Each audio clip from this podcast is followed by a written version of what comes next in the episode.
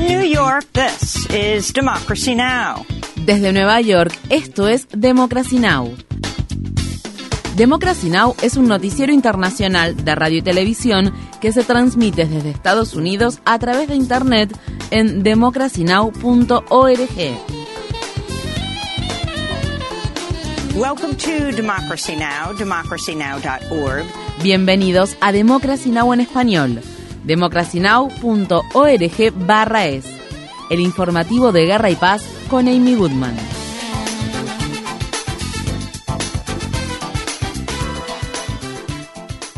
Las autoridades palestinas informan que 390 personas han muerto y más de 700 han resultado heridas a causa de los ataques que Israel lanzó durante los últimos dos días contra la franja de Gaza. En uno de los bombardeos más recientes, cuatro personas perdieron la vida en un ataque aéreo israelí contra el paso fronterizo de Karem Abu Salem, cuyo control está a cargo de Israel. Entre los fallecidos se encuentra el director del paso fronterizo, Asem Gaben, quien había estado trabajando para llevar a la franja la ayuda humanitaria que se necesita con urgencia. Esto se produce al tiempo que la Organización de las Naciones Unidas informa que más de medio millón de palestinos están padeciendo hambre en medio del asedio y el incesante bombardeo que Israel está llevando a cabo en la franja de Gaza. Estas fueron las palabras expresadas por Arif Hussein, economista jefe del Programa Mundial de Alimentos.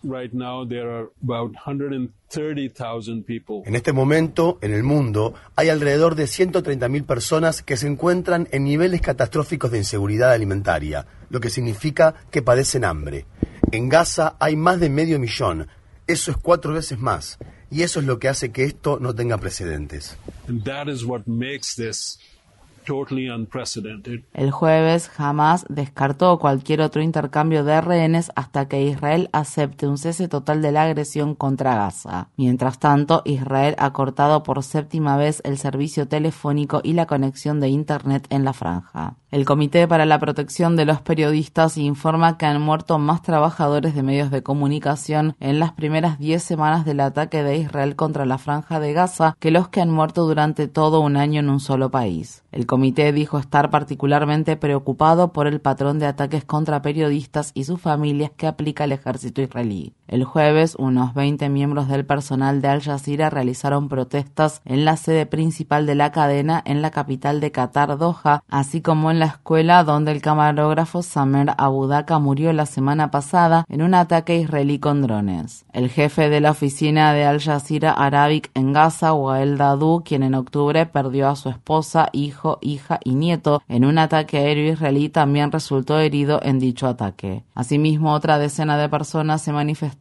frente a la oficina que la cadena posee en la ciudad de Amán, en Jordania. Estas fueron las palabras expresadas por el corresponsal de Al Jazeera, Tamer Al-Smadi. Estamos aquí en la oficina de Al Jazeera, en Amán, con varios representantes de diferentes instituciones de medios de comunicación locales, árabes e internacionales para poner en evidencia lo que Israel ha hecho al matar a periodistas, no solo a Samer Abudaka, sino a más de 90 periodistas en la franja de Gaza, quienes fueron martirizados a causa de ataques aéreos israelíes y ataques deliberados.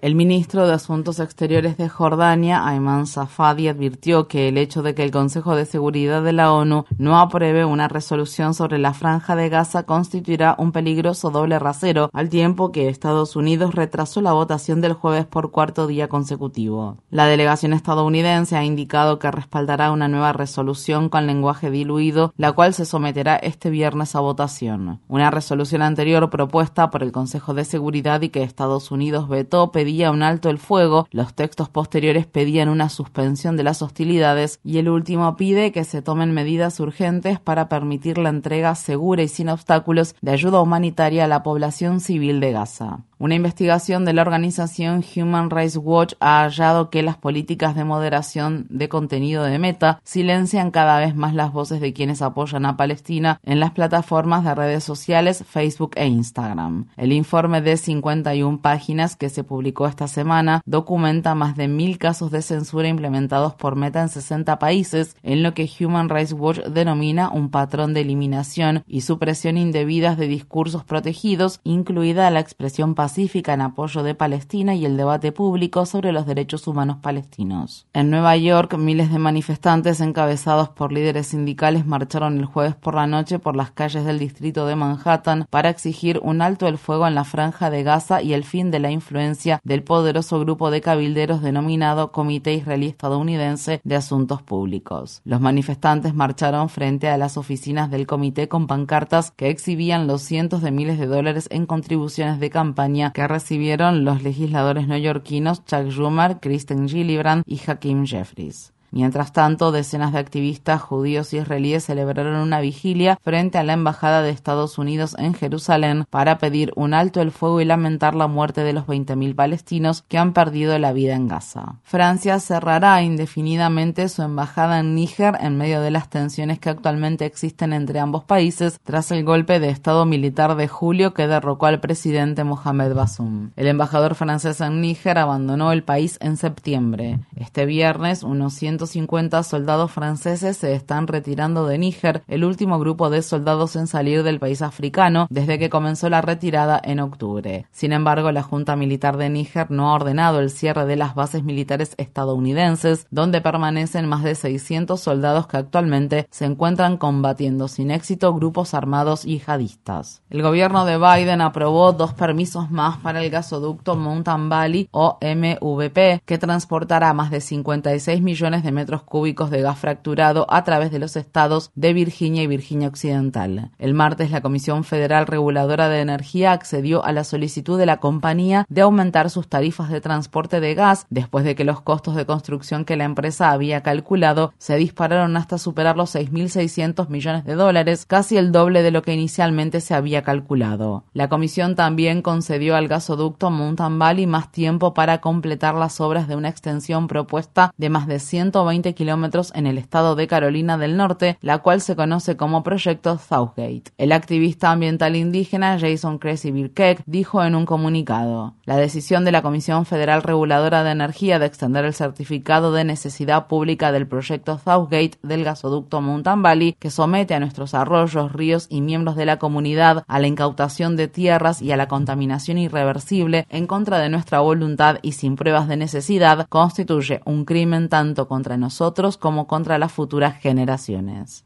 Millones de residentes del sur del estado de California permanecen actualmente bajo alerta de inundaciones después de que algunas áreas recibieron en menos de una hora precipitaciones equivalentes a las de un mes, en lo que los meteorólogos califican como precipitaciones que tienen una probabilidad de ocurrencia en un año del 0,1%. Esto se produce al tiempo que los meteorólogos pronostican unas festividades navideñas sin nieve en partes de Canadá y gran parte de la costa este y del medio oeste de Estados Unidos, así como lluvias y temperaturas que alcanzarán los máximos históricos en las ciudades de Chicago y Minneapolis. Los científicos climatólogos han confirmado en diciembre que 2023 será oficialmente el año más caluroso registrado hasta la fecha, donde los niveles de dióxido de carbono en la atmósfera terrestre son los más elevados en prácticamente los últimos 14 millones de años. En la ciudad de Tacoma, en el estado de Washington, un jurado absolvió a los tres agentes de policía que habían sido acusados por la muerte en 2020 de Manuel Ellis, un hombre negro de 33 años que se encontraba desarmado al momento de su arresto. Los agentes arrestaron y golpearon a Ellis al costado de la carretera. Ellis murió mientras estaba esposado y les decía a los policías no puedo respirar. El médico forense del condado de Pierce dictaminó que la causa de su muerte era homicidio por hipoxia debido a la restricción física. Tras el veredicto del jueves, los miembros de la comunidad salieron a las calles para exigir justicia para Manuel Ellis. Estas fueron las palabras expresadas por la activista y miembro entrante del Consejo Municipal, Yamika Scott.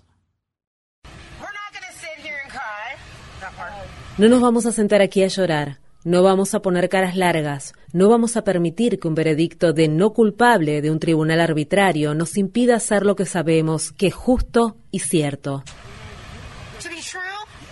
Una investigación del periódico Washington Post ha hallado que las medidas enérgicas que el Partido Republicano tomó en contra del presunto fraude electoral que se produjo en las elecciones presidenciales de 2020 tuvieron como objetivo en gran medida a ciudadanos demócratas y personas de color. El periódico halló que los afroestadounidenses y los miembros de la comunidad latina representaban más del 75% de los acusados de fraude electoral en estados como Florida, Texas y Ohio y que los ciudadanos demócratas tenían más de dos veces y media más probabilidades de ser procesados que los ciudadanos republicanos. Las denominadas comisiones de integridad electoral de los estados de Virginia, Georgia y Arkansas no lograron obtener un solo veredicto de culpabilidad a pesar de que se gastaron millones de dólares en investigar presuntas irregularidades. Según el periódico The Detroit News, en el estado de Michigan, el expresidente Donald Trump presionó personalmente a dos miembros republicanos de la Junta de Escrutinio del Condado de Wayne para que no firmaran la certificación de las elecciones presidenciales de 2020 tras haber sido derrotado por Biden. El periódico revisó la grabación de audio de una llamada telefónica del 17 de octubre de 2020 en la que Trump le decía a dos funcionarios que serían muy mal vistos si firmaban los documentos. Tras el llamado, los dos funcionarios intentaron sin éxito anular los votos que habían emitido para certificar la victoria electoral de Biden y presentaron declaraciones juradas legales en las que afirmaban haber sido presionados. El ex abogado de Trump, Rudy Giuliani, se ha declarado el jueves en bancarrota ante un tribunal de Nueva York, justo un día después de que un tribunal federal dictaminara la ejecución inmediata del pago de 148 millones de dólares a dos exfuncionarias electorales del estado de Georgia, Ruby Freeman y su hija Jay Moss. En agosto, Giuliani fue declarado culpable de difamar a las mujeres afroestadounidenses tras acusarlas falsamente de haber manipulado las papeletas durante las elecciones presidenciales de 2020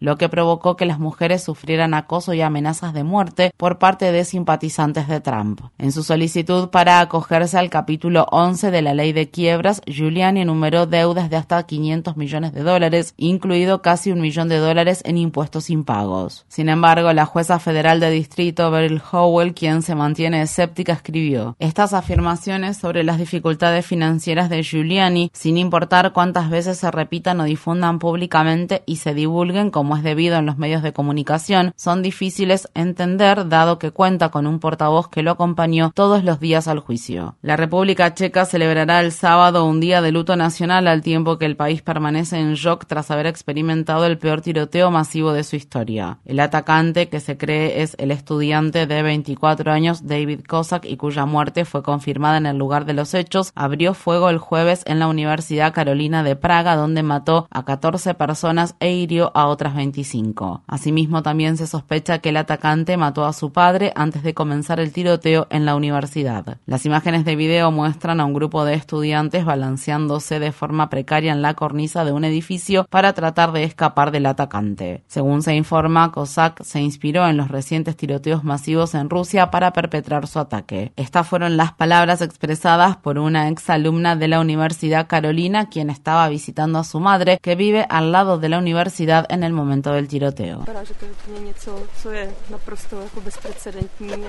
Parece ser algo que no tiene precedentes en el país y creo que todos están completamente conmovidos. Para nosotros es aún peor porque somos locales y porque somos graduados de la Facultad de Filosofía. De vez en cuando vamos allí de visita.